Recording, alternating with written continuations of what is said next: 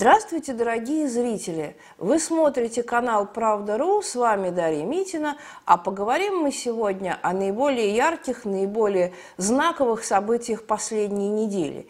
И не только о событиях, а, можно сказать, и о тенденциях, да, которые будут определять нашу жизнь в ближайшие, по крайней мере, полгода – Вообще, жизнь показывает, что что-то прогнозировать сейчас опасно. Прогнозы крайне редко сбываются. Такова наша жизнь. Она очень динамично меняется.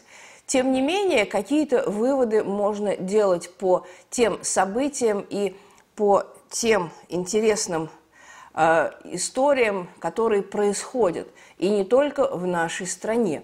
Я хотела бы начать, на самом деле, с событий в нашей братской республике – в синеокой Беларуси, из которой я только что вернулась, пробыв там неделю. В общих чертах вы там обстановку знаете. Вы знаете, что э, общество там в достаточной степени расколото после событий лета прошлого года, когда президентские выборы э, закончились, в общем-то, скандалом, протестами, и несмотря на то, что победитель был совершенно бесспорный, очевидный. Это президент Александр Лукашенко, который получил абсолютное большинство голосов. Тем не менее, мы видели в Беларуси провалившуюся, правда, слава богу, попытку э, самой классической вот такой цветной оранжевой революции.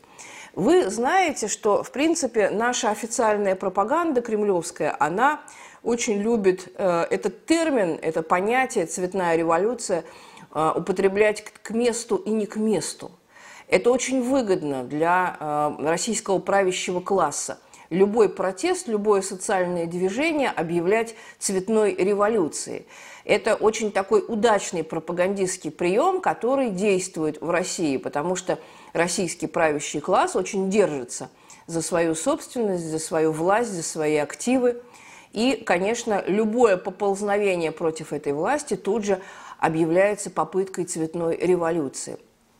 Но Беларусь, конечно, государство нам союзное, но все-таки другое. После распада Советского Союза прошло э, почти 30 лет. В этом году мы отмечаем, ну, если э, слово «отмечать» вообще пригодно для такой огромной, можно сказать, глобальной трагедии. Это была трагедия глобального масштаба, не только для России и ее сопредельных стран – Действительно, прошло 30 лет, и мы действительно в значительной степени отдалились друг от друга. Построены или в основном построены национальные государства, и Республика Беларусь, невзирая ни на какие союзнические отношения с нами, тем не менее, действительно самостоятельное национальное государство. Причем, в отличие от той же Украины, которая и больше по территории, и богаче по ресурсам, э, Беларусь государство состоявшееся. Это не failed state, да, как мы привыкли говорить об Украине, которая полностью утратила признаки своей государственности и какую-то историческую и политическую субъектность. Э, нынешняя Украина такой субъектностью не обладает. Она полностью э, арена приложения усилий различных зарубежных акторов. К сожалению, среди этих акторов нет России. То есть в какой-то степени Россия сама виновата, что так получилось, но, конечно, значительная львиная доля ответственности лежит на Украине. В Беларуси ситуация совершенно иная. И когда мы говорим о причинах и движущих силах событий прошлого года, конечно, э, самое, самое глупое, что мы можем делать, и самое неблагодарное, что мы можем делать, это придавать событиям какой-то оттенок персонализации, да, что э, общество раскололось по принципу за президента Лукашенко или против президента Лукашенко.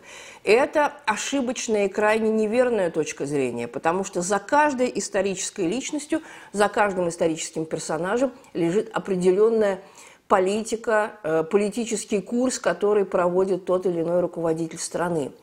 И выбор перед белорусами – в августе-сентябре прошлого года стоял именно между э, сохранением преемственности, между сохранением того социального строя, который в Республике Беларусь сложился, Называйте его как хотите, называйте его э, квазисоциализмом, называйте его недосоциализмом, называйте его государственным капитализмом э, с сильной системой социальной защиты, как мне кажется, это наиболее правильный такой вариант названия. Вот. Тем не менее, мы четко видим по целому ряду показателей, э, что социальный строй в Беларуси коренным образом отличается – от социального строя в России, не говоря уже о ситуации на Украине.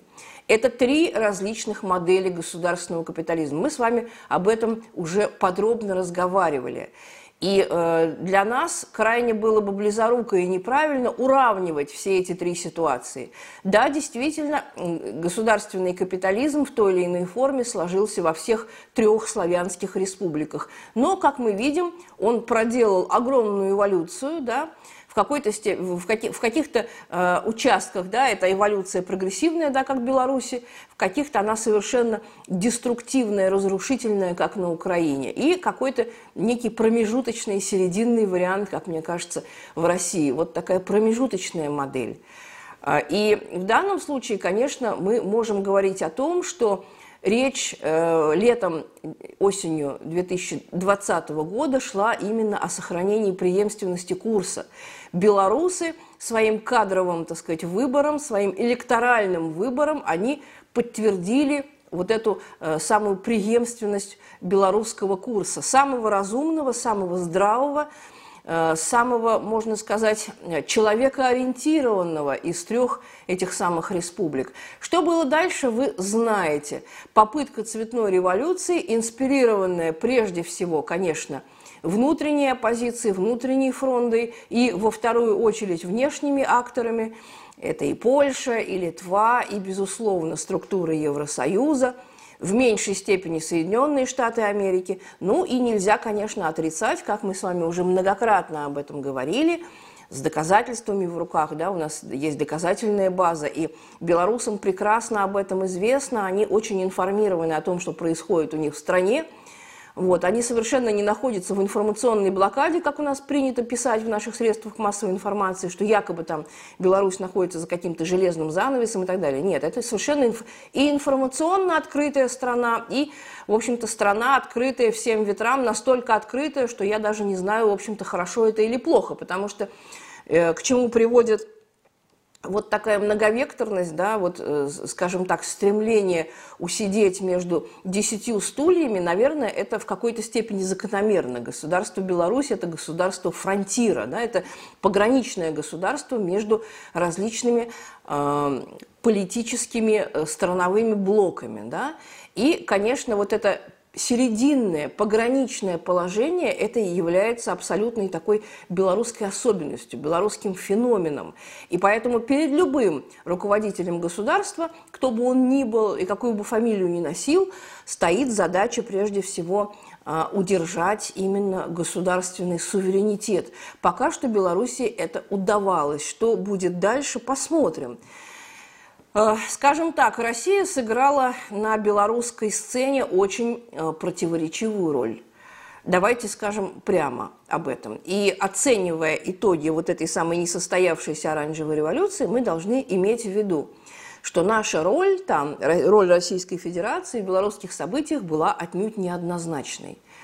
Скажем так, до тех пор, пока первое лицо государства лично да, не подключилось к белорусской проблеме, ситуация развивалась, в общем-то, достаточно в негативном ключе, потому что именно из России, да, шло вот это э, раскачивание многолетнее белорусского истеблишмента, да, шел прямой подкуп со стороны э, крупных российских корпораций, которые мечтают и до сих пор не оставили этих своих мечтаний, да, поглотить наиболее сладкие, наиболее вкусные куски белорусской собственности – 40% белорусской экономики по-прежнему государственная.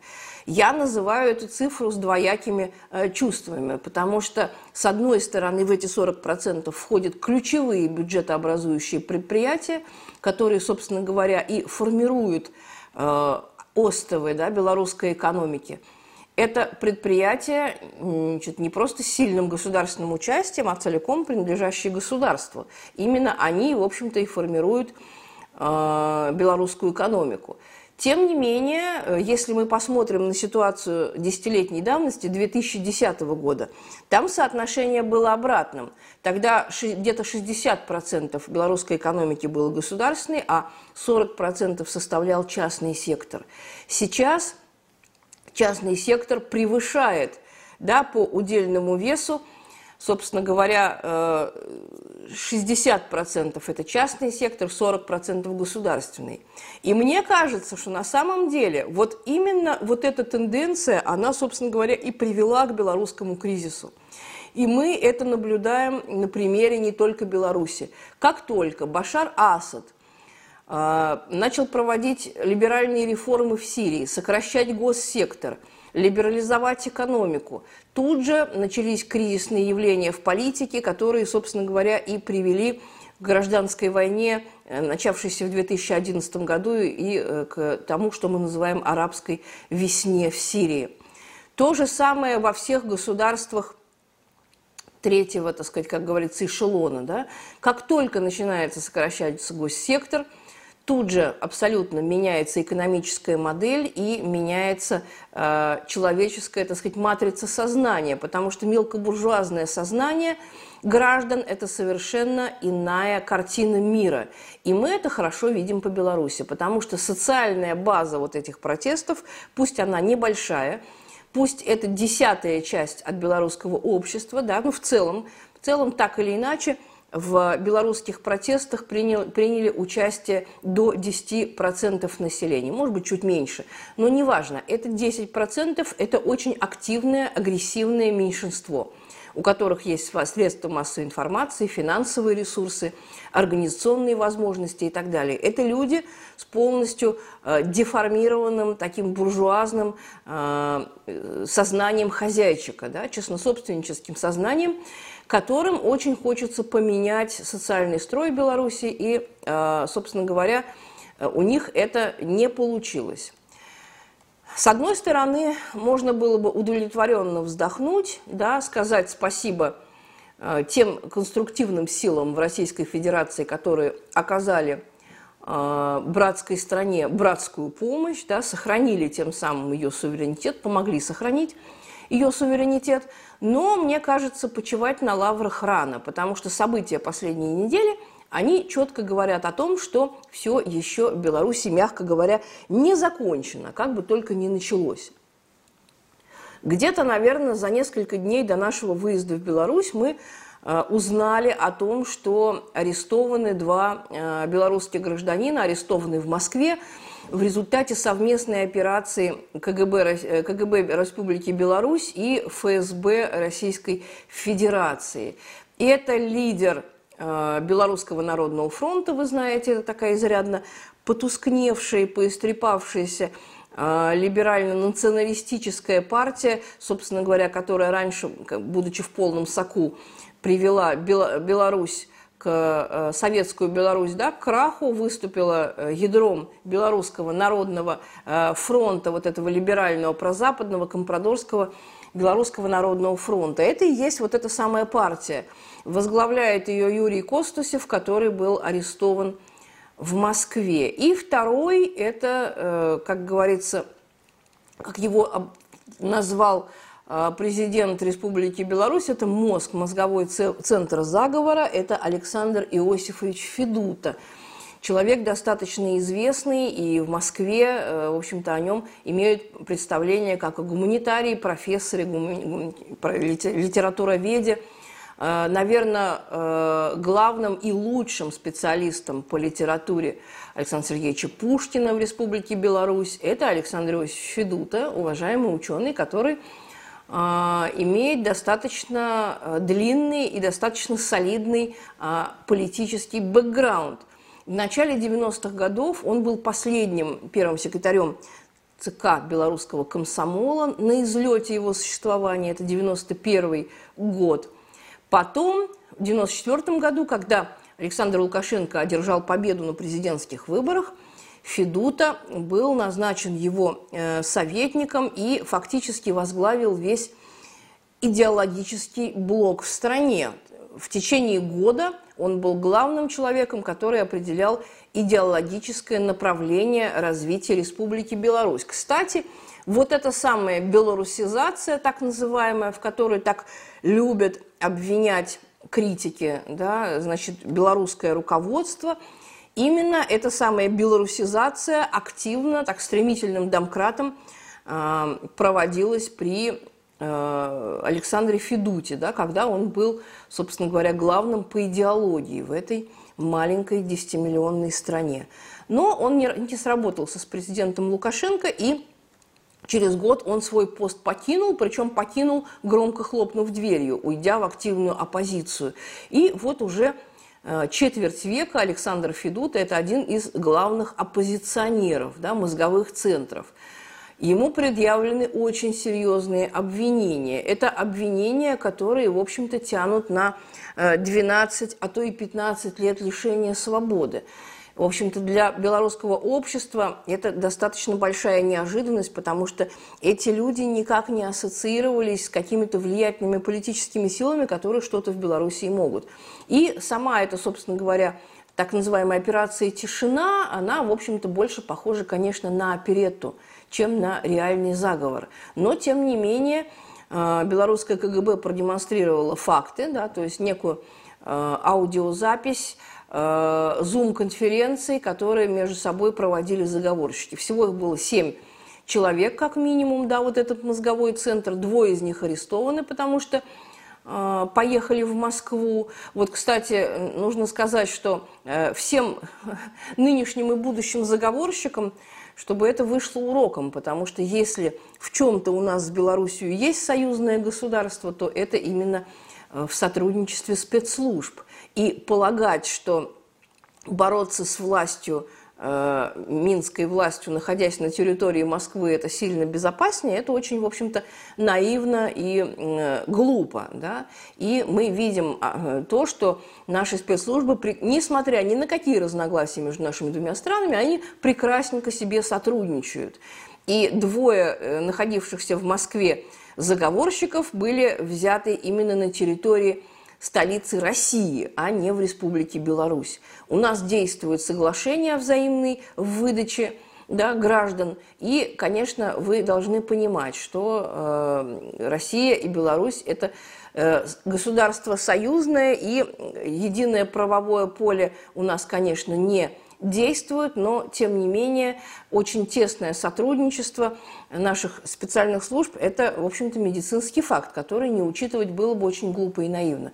Тем не менее, что мы на данный момент имеем? Значит, главный, э, как говорится, мотор заговора, э, адвокат Юрас Зенкович, он гражданин Соединенных Штатов, и, соответственно, против него возбуждено уголовное дело заочно, потому что он находится в Соединенных Штатах.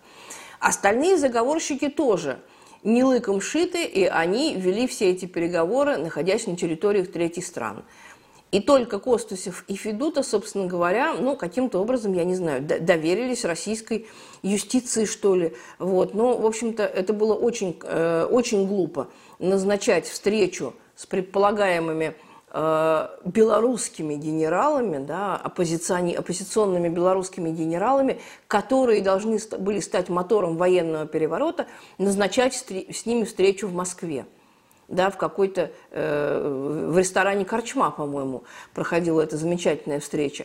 Но в любом случае всем революционерам, и российским, и белорусским, э, нужно иметь в виду, что любые ваши переговоры по Зуму, по скайпу, любые ваши соцсети, все это мониторится, и в нужный момент это все можно, как говорится, предъявить. Поэтому никогда не ведите конфиденциальных приватных разговоров э, в тех э, соцсетях, на тех площадках, которые, в общем-то, просвечиваются снизу доверху, и э, никакие ваши переговоры, в общем-то, не могут быть приватными. То есть все это четко совершенно прослушивается. Вот, к сожалению, вот для кого-то, к счастью, для кого-то, к сожалению, э, Федута со своими товарищами этого не доучел. Вот, можно сказать, что действительно ситуация очень серьезная. Обвинения предъявлены крайне тяжелые. Для Беларуси вообще вот такие заговоры – это не такая уж э, частая вещь. Они случаются, да, но как бы это не то, чтобы такая повседневная строчка в новостях. Нет, в общем-то, это экстраординарное событие. Поэтому, конечно, э, мы будем следить очень внимательно за исходом дела. А, вот. Я, наверное, думаю, что, э, в общем-то, для, до самой высшей, так сказать, меры, и не будем забывать о том, что смертная казнь в Беларуси существует, не дойдет, потому что я думаю, что, э, как бы, Речь скорее идет о длительных тюремных сроках, но, в общем-то, это даже не так важно, потому что в Беларуси тоже главное не тяжесть наказания, а его неотвратимость. К сожалению, мне кажется, что э, вот как бы э, это не последний случай, который мы наблюдаем. Я думаю, что теперь Беларусь будут очень сильно расшатывать и прокачивать ее на прочность. В общем-то, а раскачиваясь есть что, потому что общество выстояло, общество достаточно монолитно, даже несмотря на то, что прошли вот такие протесты, да, ну, наверное, самый максимум это 200 тысяч человек было в Минске, двухмиллионное население города, то есть каждый десятый минчанин так или иначе принимал участие в этих протестах. Раскол общества, он не виден глазом, вот, но специальной оптикой его разглядеть можно, да, если вслушиваться, вглядываться, оценивать какие-то тенденции, да, которые налицо. А вот. Мы не видим каких-то внешних признаков уже протеста, они рассосались, но, тем не менее, вот эта истерия в обществе, которая нагнетается обеими сторонами, безусловно, тут не нужно, так сказать, таить греха, действительно, вот этот момент нервозности, истеричности, он есть в поведениях обеих сторон, и в поведении оппозиции, и в поведении власти – Конечно, ситуация форс-мажорная, но мы должны понимать, что рано или поздно это должно закончиться, и общество должно прийти к согласию. Иначе быть невозможно, потому что Беларусь слишком мала и э, слишком подвержена, так сказать, внешним влияниям, чтобы было каким-то образом иначе. Потому что любой успех контрреволюции, вот этой либеральной, прозападной, а что греха таить, действительно движущими силами переворота были именно либеральные силы, именно прозападные, не левые, не конструктивные. Вот любая их победа – это, в общем-то, шаг э, в бездну для Беларуси, потому что мы прекрасно понимаем, что утратить субъектность и утратить государственность может и куда гораздо более богатая и большая страна. Возьмем ту, ту же Украину. Тем не менее, вот вам характерный пример. Да? Э, опера, казалось бы, что может быть э, спокойнее, да, и что может быть больше вне политики, чем театральное искусство, да? Большой театр Беларуси – прекрасный совершенно театр, замечательное искусство, замечательная опера, замечательные хоры, оркестры и так далее. Опера «Царская невеста». Мы четко видим, как одна половина зала аплодирует а, опричникам, которые поют «Здравицу царю-государю». Половина зала хлопает. Другая половина зала точно так же интенсивно и громко аплодирует посадскому люду, который поет про этих опричников, что зовутся царевыми слугами, а хуже псов. Мы прекрасно понимаем, что для белорусов э, эта опера звучит очень, как, ну, очень современно, да, потому что э, именно вот это ощущение было характерно для белорусского общества летом, осенью прошлого года, и оно, в общем-то, никуда не делось. Поэтому раскачать общество очень просто. Да, раскачать, поссорить, стравить людей друг с другом, а консолидировать его очень и очень тяжело. Тем не менее, мы должны понимать, что э, в задачи белорусской власти входит не только силовая составляющая, не только подавление, да, безусловно, э, вот такие проявления контрреволюционных выступлений, да, особенно инспирированных странами НАТО, за, западными странами, конечно, их нужно подавлять в зародыше, безусловно. Это, и это было сделано на самом деле. До сих пор идут кадровые чистки, до сих пор идет, э, так сказать, правовое противостояние уже в судебной плоскости да, с теми людьми, которые, э, как говорится, вышли за красные флажки, да, поставили себя вне закона. Но силовыми действиями здесь обойтись нельзя. Безусловно, мы должны понимать, что протесты не были просто так принесены извне, они имеют, безусловно, свою прочную почву. Да? И очень много ошибок наделала белорусская власть за эти 25, 25 лет. И работу над ошибками нужно проводить. Проявляется это во всем на самом деле.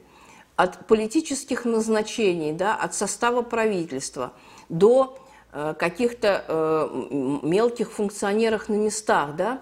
То есть как бы все белорусское общество должно сдать этот экзамен. Экзамен на состоятельность, да, на состоятельность государства. Вот вам тоже маленький пример, опять же, из сферы культуры и искусства. Вы поймите правильно, я не обо всех политических встречах, политических разговорах могу в данном случае рассказывать, потому что еще не э, улеглась вот эта вот нервозная атмосфера в республике, и не хотелось бы, конечно, никого подставлять и э, создавать почву да, для, дополнительных каких-то разбирательств. Но, тем не менее, давайте возьмем самую нейтральную сферу, это сфера культуры. Белорусский национальный э, исторический музей – совершенно шикарный, с замечательной экспозицией, с солидной научной базой. Но, тем не менее, он оставляет крайне противоречивое впечатление. С душком, с запашком, там очень избирательная экспозиция, очень избирательный подход к белорусской истории.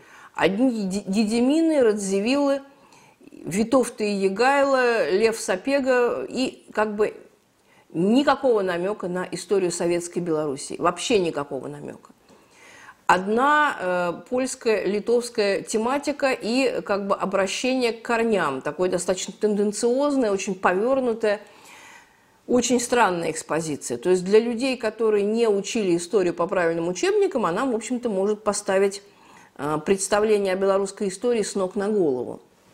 Единственное упоминание о советском прошлом – это временная выставка ко Дню космонавтики, но она действительно временная, она сезонная, она скоро закроется.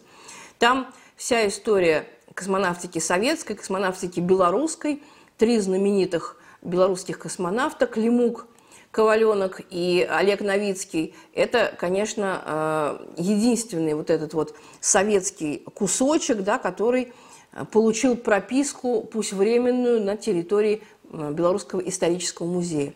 Все остальное – это сплошная Польша, Великое княжество Литовское. То есть на самом деле вот такой избирательный подход, он деформирует представление белорусской и молодежи, и не только молодежи, да, любого белоруса, который захочет ознакомиться с историей своей страны.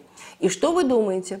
В тот же день, когда я это для себя отметила, да, буквально в тот же э, прекрасный день, я получила информацию, что э, директор исторического музея Беларуси был сменен, да, Значит, был уволен старый директор и со своим видением, да, и теперь назначен новый.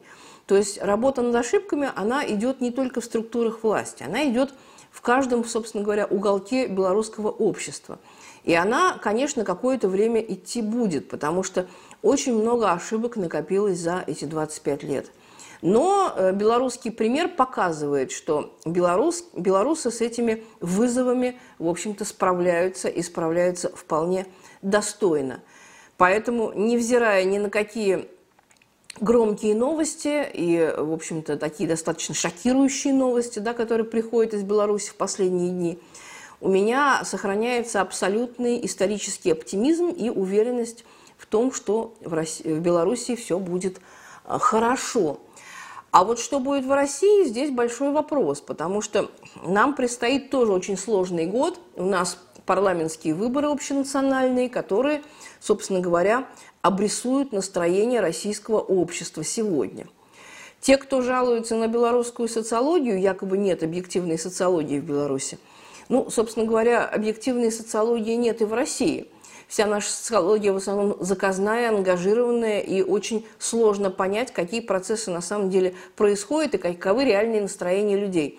Пока что мы видим апрель месяц, да, то есть по-хорошему избирательная кампания должна была давно начаться и идти полным ходом.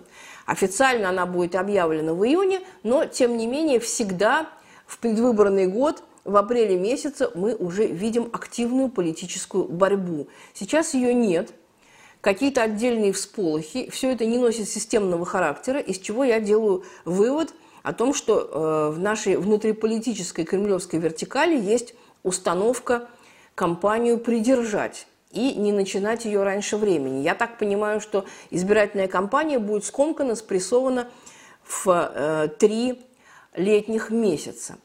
Это, с одной стороны, делается для того, чтобы не дать разгореться протестам, с другой стороны, для того, чтобы, в общем-то, дезориентировать оппозицию и, в общем-то, все здравые силы, чтобы они не успели сгруппироваться и перегруппироваться, и провели кампанию, в общем-то, в сжатые сроки, без ресурсов и так далее. Вот. Ну что ж, это, в общем-то, безошибочный вариант для власти. Она всегда к таким э, вариантам прибегает, когда не очень уверена в себе – вы заметили, что идут фронтальные нападки и наезды на все крупные оппозиционные силы. И я в данном случае имею в виду не парламентскую оппозицию.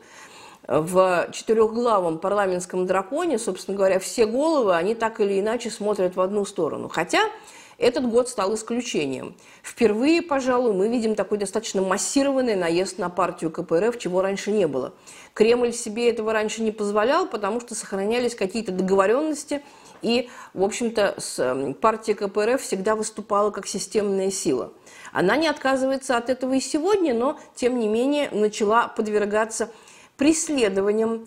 Вот. И, э, скажем так, аресты, штрафы, судебное преследование, э, идеологическая борьба, очень грязная, э, пропагандистская война – это все элементы вот этого самого противостояния.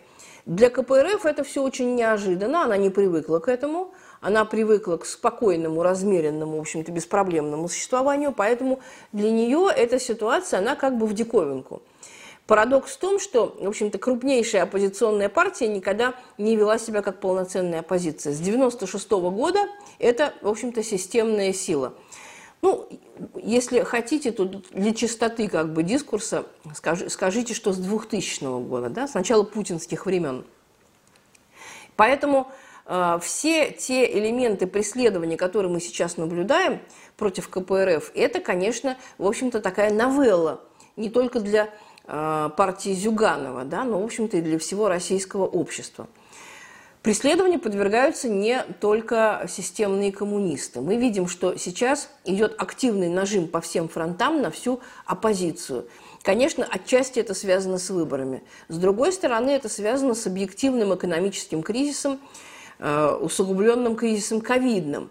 И, как всегда, мы понимаем, что вот такой ожесточенный наезд на КПРФ, он связан с тем, что КПРФ имеет шанс набрать большое количество голосов на выборах, не прилагая к этому вообще никаких усилий.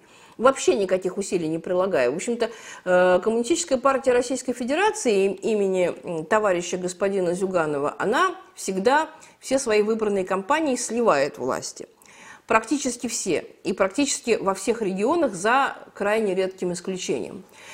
И тем не менее, тем не менее, есть объективная экономическая ситуация. Есть объективная ситуация в регионах, которая неизбежно конвертируется в увеличение количества голосов для КПРФ. И власть это прекрасно понимает – КПРФ может, опять же, не прилагать никаких усилий. Существует даже такой анекдот, да, как встречаются два политтехнолога, и один другого спрашивает, как ты думаешь, сколько наберет КПРФ на выборах? И второй ему отвечает, ну, если будет вести кампанию, то процентов 10. Если не будет вести кампанию, то процентов 30.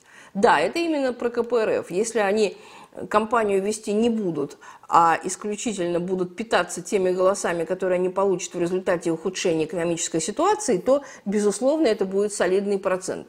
Как только КПРФ начинает вести активную кампанию, от нее тут же отворачиваются избиратели, потому что ведут они ее плохо, неумело, сказать им нечего, они повторяют одни и те же заезженные мантры уже 30 лет – Ничего нового избирателю они сообщить не могут, кроме того, что они крайне коррумпированная, неповоротливая и э, конформистская партия. То есть партия К в названии КПРФ давно уже расшифровывается не как коммунистическая.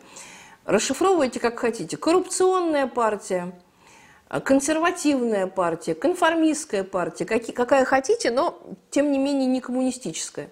Тем не менее, конечно, мы понимаем, что Э, количество голосов, полученных КПРФ на выборах, она слабо коррелируется от той избирательной кампании, от той избирательной риторики, которую КПРФ будет демонстрировать.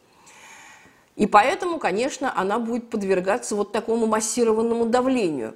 Мы, собственно говоря, партия не системная, и тем не менее испытываем на себе давление, э, может быть, даже и э, в другом, да, потому что мы партия не зарегистрированная, как избирательный субъект не можем участвовать в выборах, но тем не менее мы ведем активную политическую жизнь и встречаем на этом пути противоречия. Вот то, что мы Э, шестой раз уже подавали э, заявление на регистрацию, нас не будут регистрировать, это признак того, что наша власть не хочет никаких новых левых партий признавать. Да? Вот объективно существующие партии, они не видят в упор и делают вид, что их не существует. Зато самим налепить партии симулякры, это, пожалуйста, это Кремль у нас очень любит. Э, в преддверии этих выборов разные кремлевские башни налепили различных Э, пирогов и блинов в виде э, партии симулякров. Ну, кто-то их называет спойлерами, я скорее называю их симулякрами, потому что под партийной вывеской и за свидетельством регистрации обычно ничего не стоит. Это партии без истории, без практики, без опыта.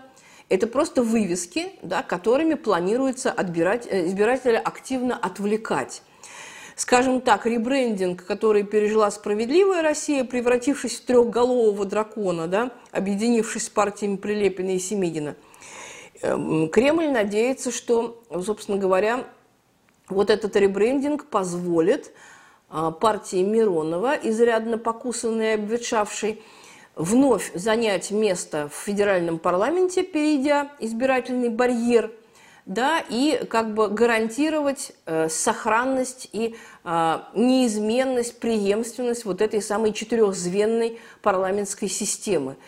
Э, политической системе Кремля для стабильности нужна вот эта самая преемственность, чтобы никаких новых акторов э, в Государственной Думе не появилось. А чтобы старые игроки, старые проверенные кони, которые борозды никогда не испортят, чтобы они в Думе сохранились и закрепились. Для этого нужно несколько нехитрых политтехнологических приемов. Вот одним из таких политтехнологических приемов был ребрендинг э, партии Миронова, который позволит э, взять дополнительный там, процент, полтора, два. Я думаю, что не больше вот этот выхлоп, да, и приварок, электоральный приварок от этого ребрендинга где-то оценивается мной в среднем в 1-2%. Но эти 1-2% могут оказаться для партии Миронова спасительными, потому что сейчас по опросам она балансирует на грани прохождения в Государственную Думу.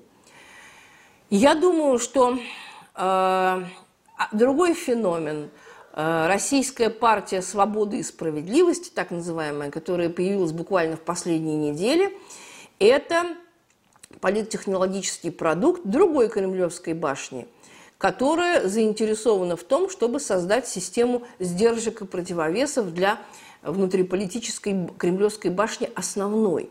Там тоже отнюдь не монолитная политика внутренняя, много башен, и каждая башня старается самовыразиться да, и показать свой, как модно говорить, KPI, да, то, то что она чем-то занимается. В данном случае э, дележка предвыборной поляны – это очень хороший способ проявить себя и создать себе какие-то переговорные, так сказать, позиции, да, завоевать какие-то позиции в системе политической власти.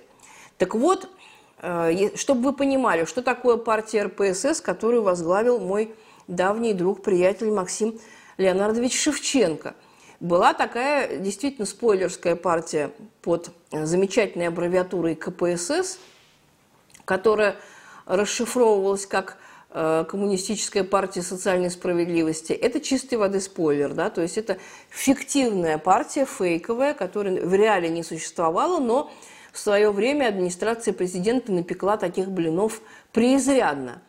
Вот. Э, держателем всего этого пакета вот таких фейковых партий был Андрей Богданов. Это политтехнолог, достаточно талантливый, умный, э, который, в общем-то, в свое время нашел себе способ такого политического заработка, да, на, э, зарегистрировав много политических партий, продавая их периодически тем или иным игрокам, он, в общем-то, наживает себе не, только, не столько политический, сколько вполне себе материальный финансовый капитал. Вот с партией КПСС вышла интересная история.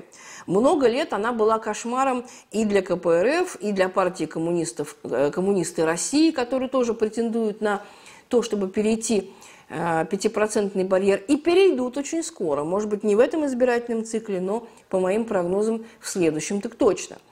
Вот. Партия КПСС был фактор, который очень э, мешал двум реальным коммунистическим партиям побороться за места в парламенте. Теперь этой самой КПСС нет. Она переименована в Российскую партию социальной справедливости или свободы и справедливости. По-моему, они даже еще не решили, как они будут точно называться. Э, Максим Шевченко акцентирует внимание на том, что второе, вторая буковка «С» – в аббревиатуре РПСС это именно свобода и справедливости. То есть это партия, которая будет бороться за нашу и вашу свободу. Ну хорошо, будем считать, что Российская партия свободы и справедливости. Эта партия, на мой взгляд, она, конечно, будет создавать проблемы в основном не Зюганову, а в основном, конечно, социалистам, трехглавым социалистам Миронова, потому что никаких признаков того, что это будет э, как бы э, полито, политтехнологический инструмент для э, отщипывания голосов от коммунистов, я не вижу. Те люди, которых сейчас Максим Шевченко предлагает, участие, э, предлагает принять участие в этом партийном списке, это люди далекие и от коммунистической идеологии, и от коммунистической деятельности. В основном это люди э, правых взглядов, допустим, как Евгений Ройзман – а, бывший мэр Екатеринбурга, как Дмитрий Потапенко, такой достаточно людоедского типа предприниматель, да, как Руслан Курбанов, такой ярко выраженный, акцентуированный, в общем-то, кавказский националист, в общем-то, человек не левых взглядов. Вот. И это люди, которые, в общем-то, уже озвучены, уже артикулированы как активные участники Э, партии Шевченко.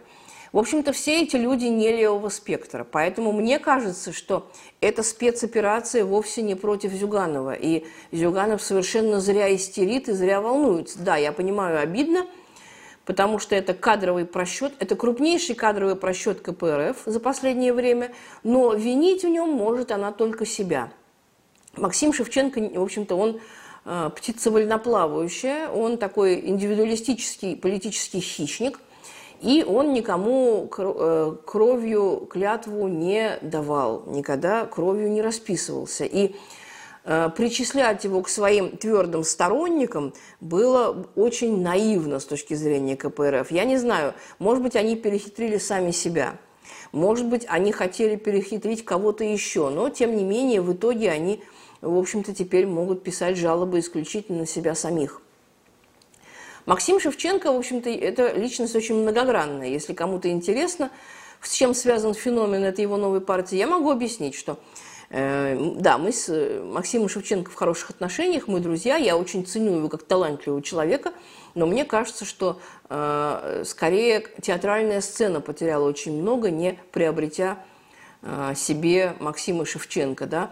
А, у него есть великолепный талант перевоплощения. Он э, с равной степенью убедительности, равной страстностью, да, вот, равным пылом может отстаивать совершенно любые идеи, абсолютно. Вот у него, я э, наблюдала за ним много лет, у него существуют какие-то вот такие десятилетние циклы, да. В конце 90-х, э, там 30-25 лет назад Максим Шевченко был таким классическим упоротым белодельцем, да, и ратовал за белое дело – за православную веру. Вот, какие-то монархические элементы, у него там монархические нотки проскальзывали. Собственно говоря, мы с ним и познакомились, когда он был таким упертым белодельцем. Он э, редактировал э, приложение к независимой газете, так называемой НГ религии, да, и артикулировал, так сказать, полностью такую православную, я бы сказала, даже православнутую, наверное, точку зрения.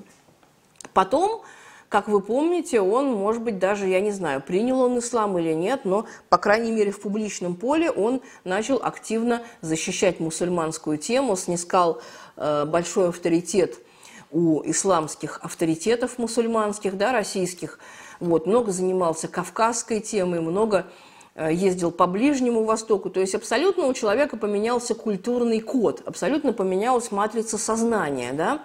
Я знаю, что как бы вот этой исламской теме и исламским Э, скажем так, политическим и духовным лидерам была посвящена огромная, так сказать, можно сказать, страница, да, огромная глава жизни Максима Шевченко. И вдруг в семнадцатом году мы, э, к удивлению для себя и к удивлению для всей страны, видим Максима Шевченко рядом с Сергеем Удальцовым, да, который вдруг э, позиционирует себя как основателя Левого фронта и одного из его активных сторонников. Для меня, в общем-то, для основателя Левого фронта, потому что мы основывали Левый фронт в 2004 году, когда там еще не было ни Удальцова, в общем-то, никого из тех людей, которые примазались к фронту впоследствии, а основывали Левый фронт Илья Пономарев, Михаил Делягин, Гейдар Джемаль, Карин Климан, а, Борис Кагарлицкий, Константин Бакулев, ваш, парти... ваш покорный слуга – и, конечно, никакого Шевченко там близко не стояло. Единственный раз он был гостем на нашем учредительном съезде, потому что его привел его друг Гидар Джемаль. Он, да, он присутствовал на нашем учредительном съезде исключительно как гость. Вот и вся его связка с Левым фронтом. Вот потом, вдруг в 17 году мы выясняем, что оказывается, Максим Шевченко имел отношение к основанию Левого фронта. Да? Ну, в общем-то, публично опровергать это было немножко глуповато. Ну, для тех, кто интересуется историей, вот я вам могу сказать, что никогда никакого отношения ни к левому движению, ни к Левому фронту, ни к Коммунистической партии Российской Федерации Максим Шевченко не имел. Вот, и когда мы говорили об этом и Сергею Удальцову, и всем остальным, так сказать, тем, кто молчаливо да, принял эту игру да, как данность, да, но это, в общем-то, разводка, потому что это неправда. И э, уверять все общество в этой неправде, это, в общем-то, не очень, э, наверное, достойное занятие. Вот, нам было сказано, ну а что вам, собственно, вам жалко, что ли? Ну, медийный человек хочет нас поддержать, наверное, для нас это будет какая-то польза. Ну вот какая для нас эта польза, мы видим очень хорошо – вот в данном случае левый фронт дискредитирован, и коммунистическая партия Российской Федерации дискредитирована, да, потому что Максим Шевченко покинул пост руководителя фракции в Владимирском законодательном собрании, да, куда КПРФ его делегировала, скажем так. Вот. Но это исключительно проблема КПРФ. Пусть она на себя жалобы пишет вот, и разбирается с Максимом Шевченко сама. Вот. Я всегда говорила, что Максим человек самостоятельный, и никогда в жизни он не будет давать клятвы кровью тем или иным политическим силам. Он птица свободная, да, и где он окажется завтра, через 10 лет, в каком лагере политическом, это еще большой вопрос. Это, как говорится, будем посмотреть. Но это будет завтра. А сегодня мы имеем то, что имеем. Значит, есть э, абсолютно фейковая структура, которая должна обрасти мясом, но, скорее всего, к выборам не обрастет. Да, она создаст много проблем, скорее не Зюганову, а Миронову. Я бы насчет Миронова как бы здесь побеспокоилась, да, на месте Миронова. Потому что это явно какая-то э, акция против э, социалистической партии, да, трехглавой. Вот. И, конечно, э, вот эта вот самая э, акция вот эта вот единичная акция Максима Шевченко, она, конечно, будет способствовать созданию сумят, сумятицы и путаницы да, перед выбором. Дезориентация, в любом случае, это направлено на дезориентацию избирателей. Я думаю, что Максим, он человек взрослый, умный, очень проницательный, он поварился много лет во власти, вот он как бы не только, скажем так, ходил э, и э, на телевидение и вел передачи на Первом канале, да, то есть будучи интегрированным по самую макушку в эти властные структуры, он очень близко общается и с нынешней властью, с различными кремлевскими башнями, и он прекрасно знал, на что шел. И мне кажется, что в данном случае, конечно, э, вот эти спецоперации по дезориентации избирателей, они будут продолжаться и дальше – Будет игра на понижение, допустим, партии «Яблоко», которую не хотят пускать в парламент и, скорее всего, не пустят. Будет еще много разных э, политтехнологических спецопераций, но ясно одно, и мне хочется, чтобы вы, дорогие мои слушатели, это уяснили. Не хочет наша власть видеть несистемную оппозицию и реально существующие политические партии. И она ее не видит в упор. И э, лепить вот эти симулякры, выпекать политические блины заново и заново – это максимум, на что способна наша власть. Вести разговор с реально существующими политическими силами наша власть не умеет, не хочет и не собирается учиться. И это очень важно уяснить. И последнее, о чем бы мне хотелось сказать сегодня, это о завтрашнем дне.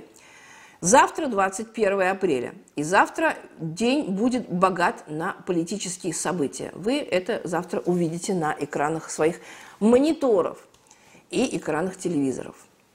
Я имею в виду не только э, президентское послание э, президента Путина да, обеим палатам Федерального собрания. Это тоже, безусловно, важное событие, но а, наша практика говорит о том, что все важные, все принципиальные политические решения, все экономические, политические э, интересные решения, они принимаются, как правило, за рамками каких-то официальных мероприятий и э, выступлений президента. Да? Никогда ни одно президентское послание не несло в себе какой-то интересный, принципиально новый информации, не говоря уже об информации революционной, которая кардинальным образом как-то с вами меняет нашу жизнь. Нет, на самом деле я больше чем уверена, что послание будет дежурным. Оно будет выдержано в таком, скажем так, э, алармистском духе, да, в какой-то степени это оправдано, да, но если мы посмотрим на те события, которые происходят у нас э, за пределами наших границ, да, и я думаю, что это, вот эта здравая доля алармизма, она именно здравая. То есть, в принципе, вполне власть на нее имеет право. Вот. Но в целом, в целом, конечно, ничего принципиально нового и ничего интересного нам не предложат. Мы вступаем в полосу ковидной депрессии и будем в ней находиться еще какое-то время. И в данном случае, как бы достойно наши власти не справлялись с последствиями этого ковида, все равно экономический кризис, он э, имеет глобальный характер, его никто не отменял, и э, в данном случае мы видим, что, конечно, те меры, которые предпринимает наша власть, они очень точечные и они крайне недостаточные. В принципе, никаких мер не было принято по социальной защите граждан, исключая какие-то особо защищенные категории. Ну, в принципе, две, два, две разовые выплаты по 10 тысяч на детей – это, в общем-то, вся помощь, которую мы дождались от нашего государства. В отличие от большинства э, стран э, так называемого первого эшелона, золотого миллиарда, да, но мы же обычно не привыкли себя равнять там с Руандой, да, или с Центральноафриканской республикой, нам хочется равнять себя там со Швецией, с Финляндией, с Германией. Вот. А здесь, конечно, э, это вещи непосопоставимые, потому что наше государство на себя никаких социальных обязательств брать не хочет, потому что совершенно справедливо есть на это понятный ответ. Она не боится социального взрыва, того уровня социальной напряженности, который существует, существует в России, в отличие от большинства западных стран. Вы видите, что происходит – в Западной Европе, Восточной Европе какой там уровень протестной активности масс. У нас такого уровня даже близко нет. И даже политический кризис в виде реакции на результаты выборов, э, истории с Навальным, истории с Фондом борьбы с коррупцией, э, всевозможные катаклизмы регионального, локального значения, они все равно не ведут к обострению вот этого протестного потенциала на том уровне, который мы наблюдаем в других странах. Поэтому э, второе мероприятие, которое состоится завтра, да, о котором вы, безусловно, услышите э, с экранов ваших, это э, так называемый протест да, навальнистов. Э, мы знаем, что фонд борьбы с коррупцией, э, руководители которого э, либо арестованы, да, как Навальный, либо разбежались по заграницам, как все остальные руководители, они предпочитают руководить, да, руками водить, вот, сидя в теплом насиженном месте где-нибудь за несколько тысяч километров от Москвы. Вот на завтра объявлен общий сбор, протрублен общий сбор и значит, будет некий смотр сил. Моя точка зрения, что уровень протестной активности завтра мы увидим крайне низкий. По призыву этих жуликов, ну я, у меня нет других слов, политических спекулянтов, которые сами сидят в тепле, вот, их задницы находятся в совершенно, так сказать, тепличных условиях. Вот, а других они зовут под дубинки, под аресты, под репрессии. То есть это в классическом виде подлость, да, это просто подлость, низость, гадость. Вот других слов у меня просто нет. Призывать к активным действиям можно так, только тогда и только тогда, когда ты сам при, э, собираешься разделить участь твоего народа, да, только когда ты сам собираешься принять участие в тех или иных протестных акциях. Эти люди принимать участие в этом не хотят. Им очень хорошо, тепло и удобно. Вот, зато, зато они зовут под дубинки вас. И хотелось бы э, сказать так, что нам, в общем-то, оно не нужно – мы прекрасно понимаем, что это не революция, что это не политическая деятельность, это в чистом виде хайпажорство. Люди хотят привлекать к себе внимание и делать это максимально, так сказать, с пользой для себя и в финансовом и плане, и во всех остальных смыслах. Потому что э, им ничего не грозит, им ничего не угрожает. Поддерживать вот этот должный уровень внимания к себе – это единственная их задача. То же самое касается нашего так называемого узника номер один. Нужно очень хорошо понимать, Навальный не политический заключенный. Он уголовник, сидящий по уголовной экономической статье за мошенничество. Потому что все наши э, политические заключенные, да, Удальцов, Развожаев, все болотники, ребята, сидящие по делу сети, да, ребята, сидящие там за участие в летних протестах прошлого года – это все люди, которые сидят по политическим статьям. Они политические заключенные. Навальный на самом деле сидит за мошенничество и за воровство, и это нужно хорошо понимать. Когда мы его называем политическим заключенным номер один, это большая ошибка, да, и это совершенная иллюзия. Тем не менее, э, у этого человека есть маниакальное желание привлекать к себе внимание, и он это делает – мне, например, совершенно неинтересно каждый день читать медицинские сводки и э, анализы мочи и кала Навального. Это совершенно не то, что я хочу читать в новостных э, строчках. Поэтому, конечно, вот эта вот спекуляция, да, вот просто низкая спекуляция на собственном здоровье, на терпении, так сказать, и долготерпении его соратников, которые его не предадут, да, это, конечно, очень низкая игра да, низкопробная. Поэтому, конечно, э, мне хотелось бы, чтобы э, протестное движение в России, оно крепло, мощно, было, было мощным и оно развивалось, но не за счет либерально-компрадорского прозападного протеста, протеста политических спекулянтов, политических жуликов. Россия действительно нуждается в кардинальных Э, изменениях, скажем так, да, давайте употребим это слово, чтобы не попасть ни под какие, так сказать, репрессивные статьи. Замечательное название имеется у этих изменений, на букву «Р» начинается, но я не буду произносить. Да? Давайте обезопасим себя максимально от различных проблем с нашей правоохранительной системой. И эти изменения могут наступить только в результате классовой сознательности масс. Только так – а не в результате авантюр и спекуляций нечистоплотных, в общем-то, людей, которые э, всегда найдут себе убежище на этом земном шаре и не будут разбираться, дорогие друзья мои, с вашими а, мелкими и частными проблемами, да? потому что ваша административная статья или уголовная статья, ваш штраф, ваше увольнение с работы – Ваши любые, так сказать, проблемы такого рода – это не проблема для Навального и его друзей. И это вы должны четко себе уяснить. Вот такие новости нас ожидают в ближайшее время. Я думаю, что события будут накаляться, и э, кульминации они достигнут к сентябрю к обнародованию результатов э, парламентских выборов. Я думаю, что в любом случае они будут опротестованы, и к этому нужно быть готовым потому что буржуазное общество не может обеспечить никакую чистоту буржуазных выборов. Это иллюзия. Честных, чистых выборов не бывает. Просто некоторые этими иллюзиями до сих пор питаются и живут ими, а э, люди умные, многоопытные, которые много прошли, которые понимают закономерности развития человеческого общества, они давно эти уже иллюзии оставили. И давайте эти иллюзии оставим и мы с вами. С вами была Дарья Митина. Вы смотрите канал «Правда.ру». До встречи!